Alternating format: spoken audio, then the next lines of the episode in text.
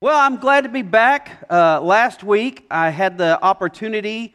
Um, we were visiting my wife's family in Stephenville, which is where Julie and I met. And that was the church that was the first church that I ever served full time in as a youth pastor and a college minister. And so it was good to be back there and uh, see uh, people who had been a part of that church for, you know, I mean, I started back there in 2000, that they were there and they're still there. And so that was good to see. The other thing that was a privilege was um, one of my former students from my Stephenville days um, plays professional baseball for the Boston Red Sox. Um, and so I've been watching him on TV all these years. And uh, because he was home visiting family, the pastor there decided to interview him for church that day. And so I got to reconnect with him and see him. And so uh, that was nice. Um, but I'll tell you one of the things that while I was there, I couldn't help but appreciate our sound and technology team. Because yeah, most, most, yeah, well, all right, you go and clap them now. But, but yeah, I mean, I was there at that church from 2000 to 2007. So the sound system is still the same. It's just not operating as well as it used to for whatever reason. And I was like, gosh, like all the music is muddled. And they were trying to do, you know, uh, high energy music like we do here, but it just was like, it just wasn't clear. It just wasn't crisp. And I was like, oh, I miss my church. And like, and that maybe that's something that it's easy to take for granted.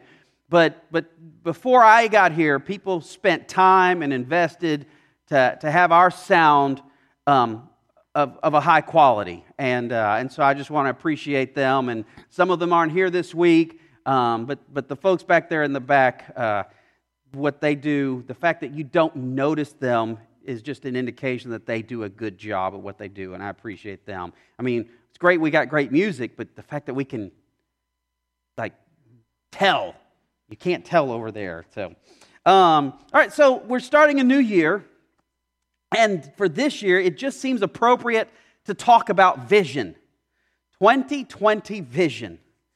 All my life, I've heard the phrase 2020 vision as a description of perfect eyesight, but I never understood what 2020 vision meant.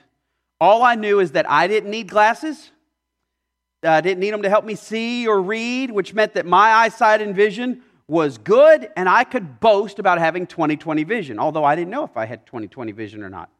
So now that we're in the year 2020, I decided to look up the meaning of 2020 vision.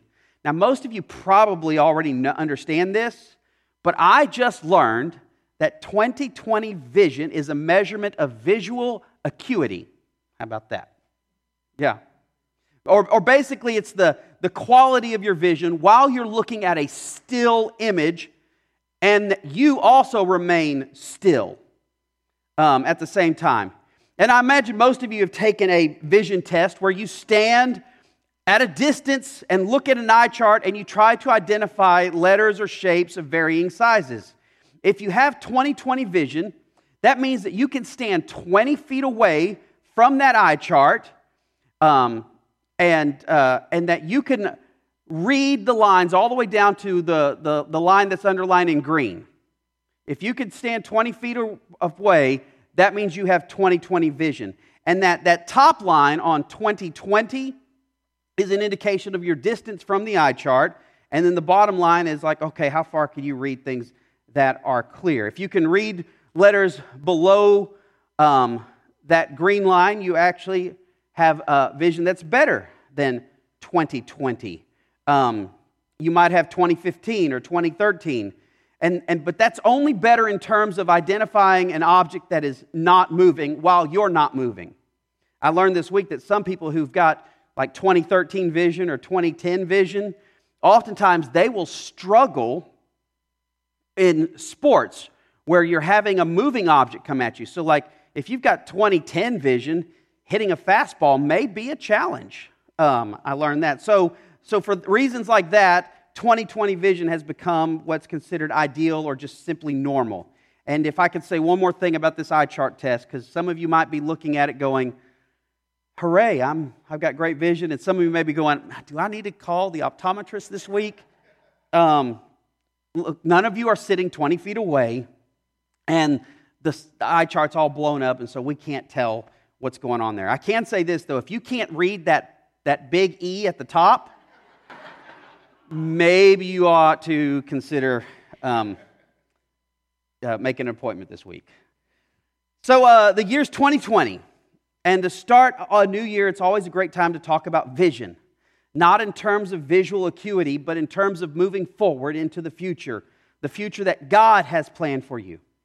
Did you know that the human eye can focus on 50 objects per second?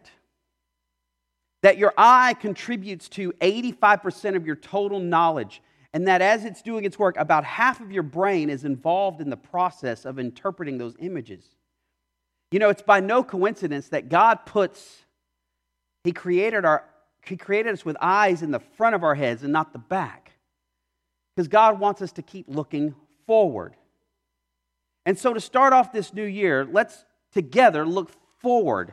Let's look toward what God is leading us as a church to do. Now, vision, it's important to life because life is a journey and every journey has a destination where you're headed in life or, or where you will end up. I love how Andy Stanley says it in his book, Visioneering. He says, Everybody ends up somewhere in life. A few people end up somewhere on purpose. See, vision is important to life's journey because vision, vision will determine the passion with which you live your life. See, life can be rather routine sometimes. And it's easy just to go through the motions of daily living without any real energy and excitement. Without vision, the best life can be is just fine. How are things at work? Fine. How's, how's your relationship or your marriage? It's fine. Without vision, the best case scenario is that you go through life with no real joy, no real satisfaction. It's just fine. Worst case scenario is you view life as pointless and meaningless, and from that lack of vision, people will turn to drugs or alcohol or even suicide. I read this week that in the past 10 years, the rate of suicide has gone up 33%. People say, What's the point? What's the meaning? There's, and you do that because for you, you're, you're just like, what? There's no point to anything. See, vision is important because it provides you with passion to work through the mundane, to dream and aspire and work towards something better, something wonderful, something meaningful. Because the truth is that things in this life, the things that are great and marvelous, they don't come quickly. They take time. They're the result of consistent effort over a long period of time.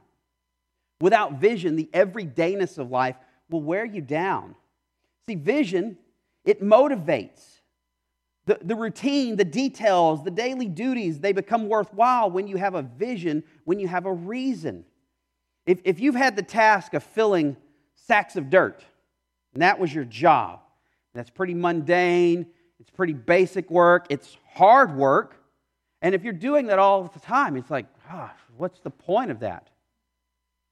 But if you knew that there was that the dam had broke and water was flooding towards your house or your town, all of a sudden that reason makes that work uh, very important. It motivates you. You'll fill sacks of dirt, dirt all night long because now you have meaning, you have vision. Vision provides passion it provides motivation, and it provides direction. Like a roadmap, it simplifies decision making. Do I turn left or do I turn right? Well, that depends on where you want to go. Vision provides direction. It helps you distinguish between what's useful and what's unnecessary. In moving to our new home this year, past year, vision helped me make some decisions about some things that were useful but had become unnecessary for me. See, about 10 years ago, I roofed my own house. And I bought tools to roof my own house. Um, now I've moved into a new home, into a new home. The pitch on that roof is different. The height of that roof is different. The age of my body is more. I moved those roofing tools, which are still useful, I moved them from one house to another house. Then I moved them from another house, and now to, and I had to make the choice. These things are useful, but in my present circumstance, they had become unnecessary. See, and I had a current vision. I have a vision of a garage that you can park a car in. That's not cluttered. That's that I could find things when I need it. And useful tools that had become unnecessary, they worked against that vision. And they, so that helped me decide, you know what, I'm going to sell those tools for whatever I could get. So vision is important to life. And you can see a qualitative difference in both people and organizations that have vision and those that don't. Jesus says in Matthew chapter 6, He says, The eye is the lamp of the body. So if your eye is healthy, your whole body will be full of light. But if your eye is bad, your whole body will be full of darkness. And then the light in you is darkness. How great is that darkness? See, that's vision. The difference between a life that is filled with light or darkness, hope and passion or depression. When you look around and you hear people talk, doesn't it seem like depression seems to hold the hearts of a lot of people nowadays? More so than I remember. I think we've lost a vision. Now, vision is more than just having goals. It's about discovering purpose. Hebrews 12, 1 and 2. It's a great couple of verses about vision. And they read like this Therefore, since we are surrounded by, by so great a cloud of witnesses, let us also lay aside every weight and sin which clings so closely, and let us run with endurance the race that is set before us, looking to Jesus, the founder and perfecter of our faith who for the joy that was set before him endured the cross, despising the shame, and is seated at the right hand of the throne of God. A, a race that is set before us is purpose. It is a God given, God ordained purpose. And the race that God has set before you is unique to you. Your race and my race are not the exact same race, but we both discover this race this purpose by looking to the same Jesus, by fixing our eyes on Jesus. He is the true source of vision. And when you find purpose and vision from Jesus, then it becomes all the easier to lay aside those things in life that weigh you down, those sins that tangle you up and complicate life. Have you ever noticed how unnecessarily complicated sin will make our lives? Y'all remember when the Dallas Cowboys won the Super Bowl many years ago? Remember when they won two Super Bowls in a row? I mean, that's, that's difficult to do. That's special. And then, after winning two Super Bowls in a row, completely unexpected, what happens? The winning coach quits. Like, why do you do that? Why, when you're at the top of the top, and you can go on and do things and achieve things that nobody else has done. I really think that team back then in the 90s could have won four in a row. But for some reason, after winning two, Jimmy Johnson quits. Do you know the story of why Jimmy Johnson quit? Well, it's, it's actually it's a, it's a good illustration of how sin complicates our lives. I was reading the story recently. Jerry Jones, after celebrating the big win, he was drinking. And so he comes around and he starts spouting off in kind of a drunken blather of stuff. And Jimmy Johnson's there with a friend. They've been drinking too, but not to the extent that Jerry had. And they're just like, ah, that's just Jerry being Jerry. He's been drinking. Let's, so they ignore him. Well, this infuriated Jerry to be ignored. Jimmy Johnson goes off for the evening. Jerry stays around, keeps drinking, starts mouthing off, starts telling people, ah, any coach could have won with this team that's put together. Eventually, word got back to Jimmy Johnson, and he was so infuriated by that sort of thing that Jimmy Johnson's like, fine, you think any coach can do it? go get you any coach.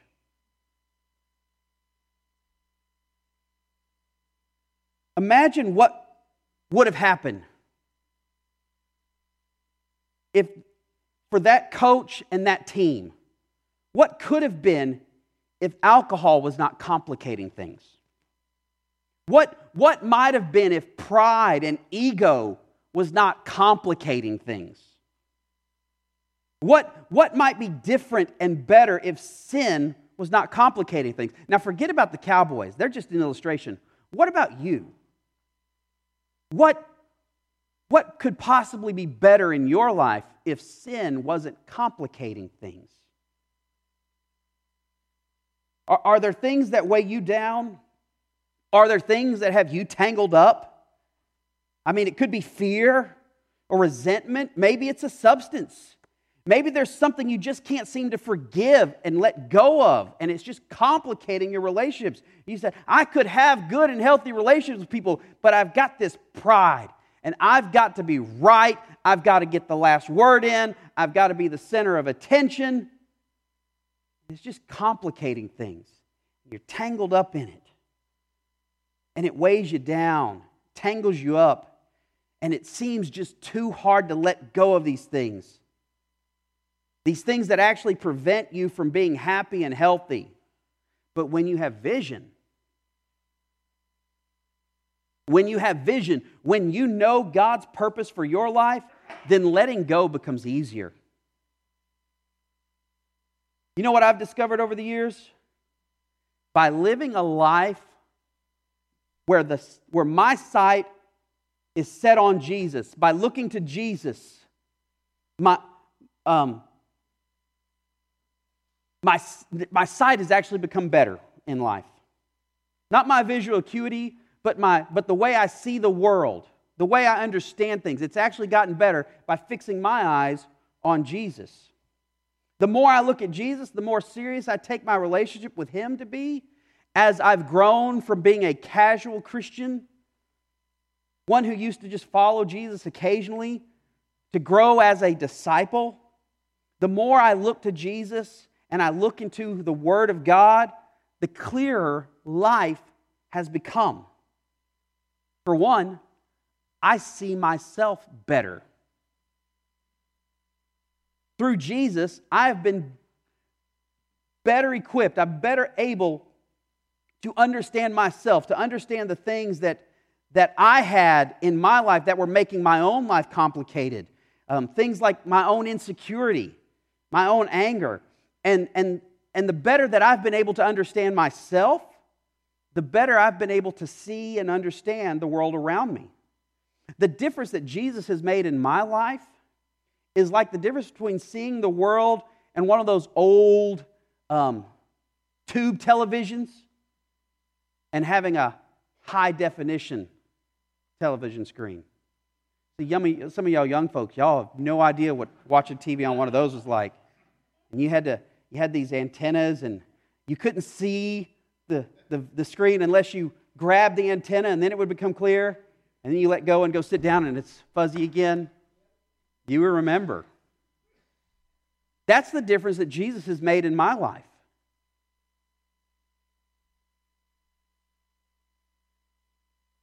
The best vision that I can offer you for your life is a life that finds its purpose, its passion, its direction, its clarity and redemption in Jesus.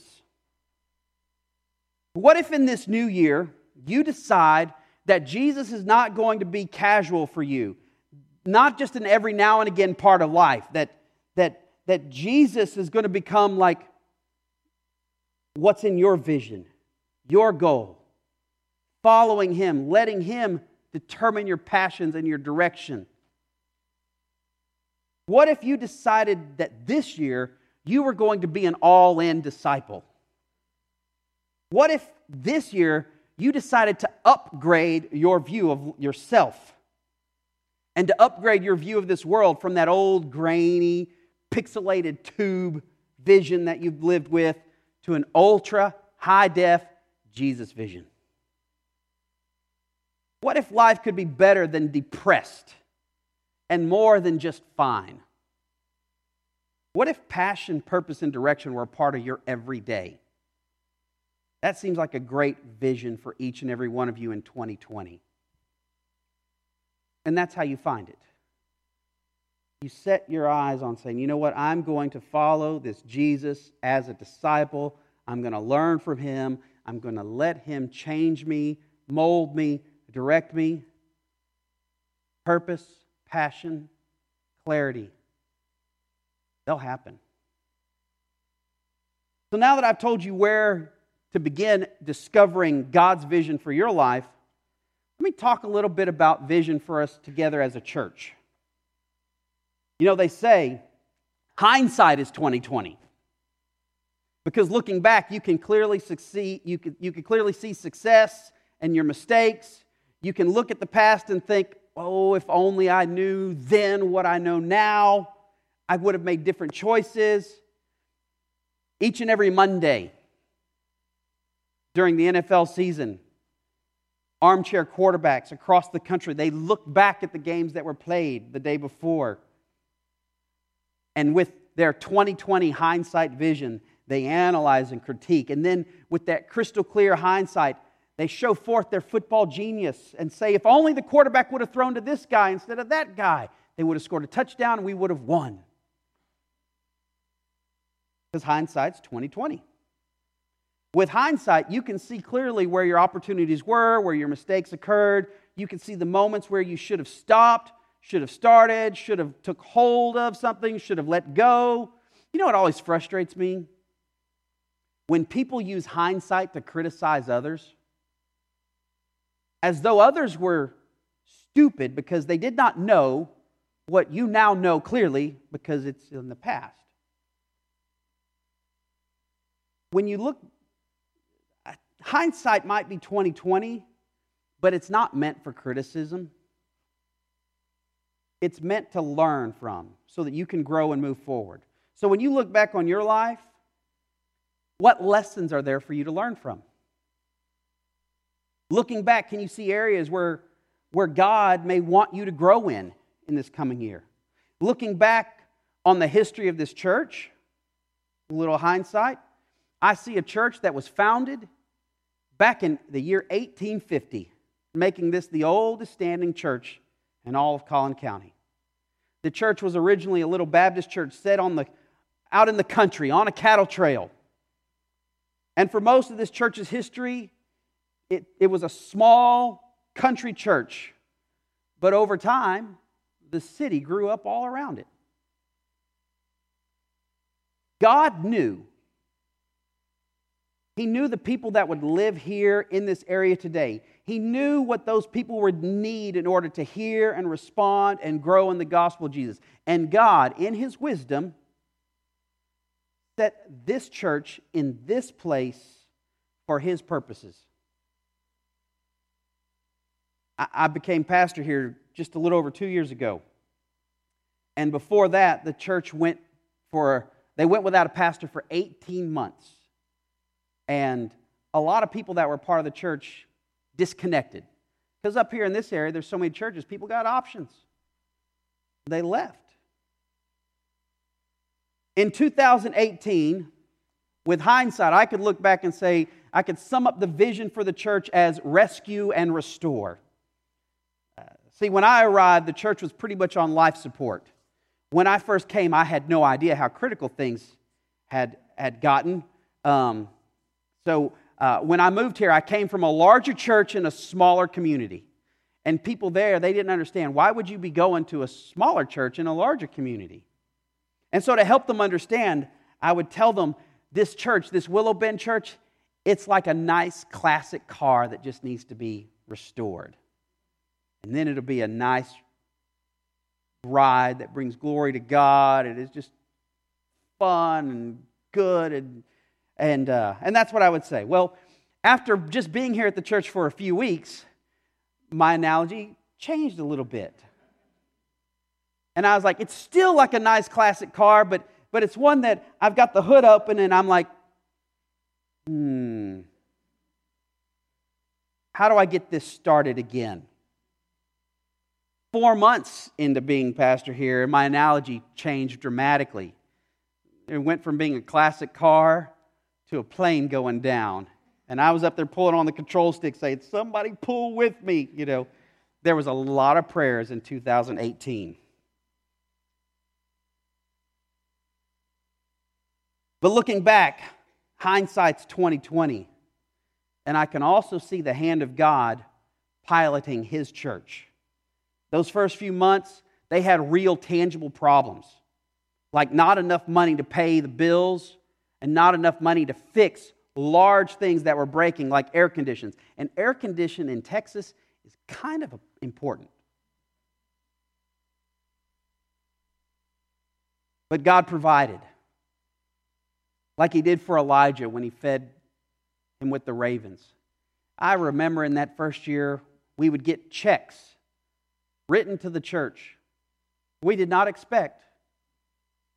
Mr. Gibson, who I hadn't seen in years, but I had his children in my youth ministry many years ago. For some reason, he looks me up, finds that I'm now at a church in Plano, and he starts to write a tithe check. It helped us keep the doors open, fix things. My first year here was full of unexpected things that can only be attributed to God providing for His church. Now, this is significant because did you know that on average, about 5,000 churches close their doors never to open again every year? Now, before you get all doom and gloom here, we're also planting a lot of churches all the time, but, but God lets churches die. But He provides here because God has a purpose and a plan for this place for us as a people. And he put us here back in 1850, and he knew exactly what was going to be going on. Hindsight tells me God's got a purpose and a plan for this place, for this church, and for you. God knew that in this modern age of megachurches, that he needed a place that people could come and see authentic faith being lived out. See, because it's really hard to see faith being lived out when you are a hundred rows back in the auditorium. Because there it just looks like a show. But you know what, here? The show can't get so big. I think that's part of what God has meant us to be. And I, and I meet people that they come in here and they're like, this is not what I expected. This is different. It's because here people can get up close and see that there is real believers in Jesus, not perfect, but real.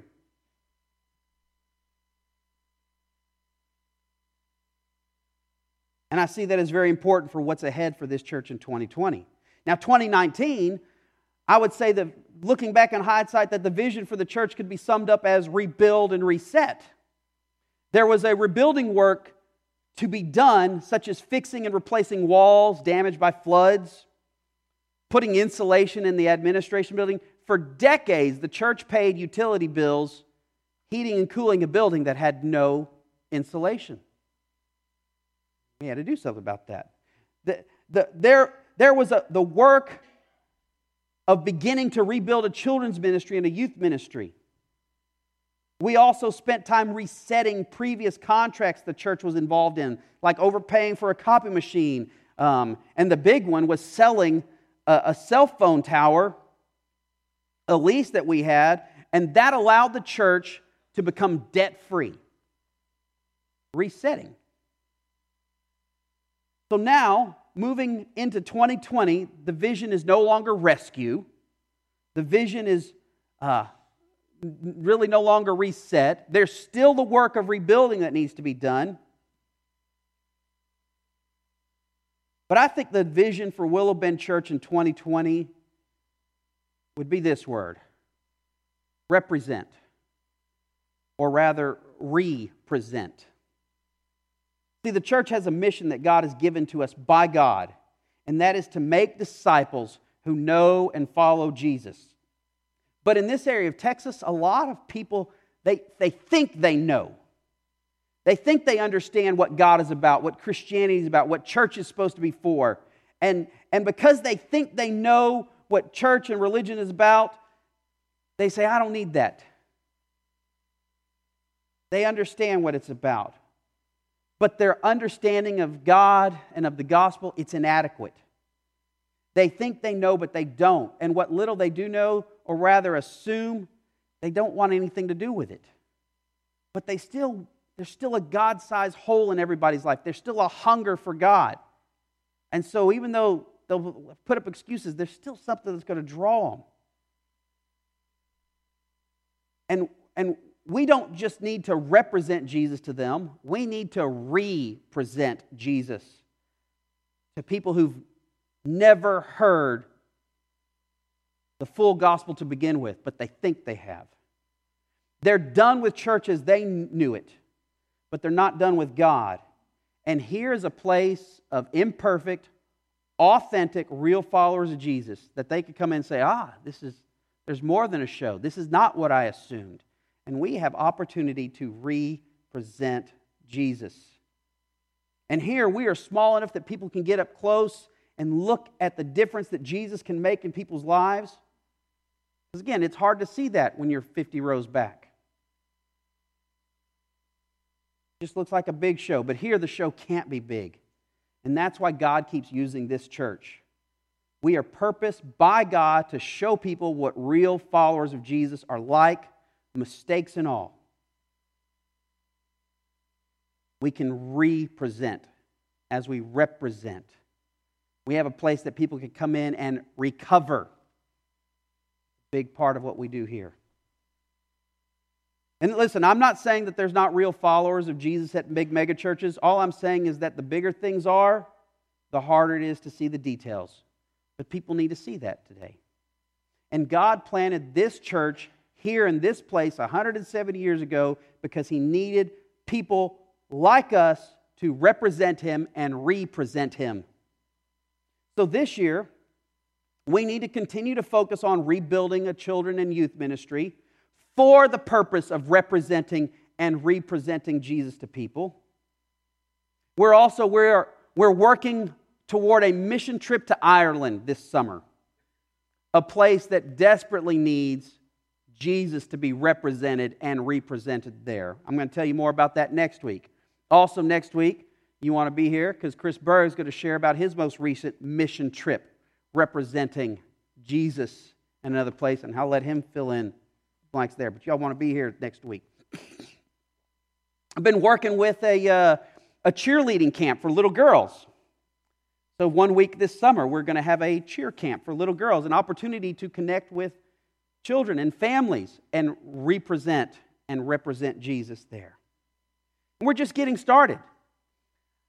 I, I invite you to begin to dream, to vision how you can represent and represent Jesus to people. One of the things that's going to be very important in that is groups, really no bigger than 12 people, that center around God's Word. That'll give more people opportunities to look closely at what real faith looks like in imperfect people. You can be a part of that. I invite you to see the opportunity that God is laying before us when new people come into this church. The, this is the vision that God has given me as a pastor for 2020 represent, represent. Because we are important in what God wants to do. You are important in what God wants to do.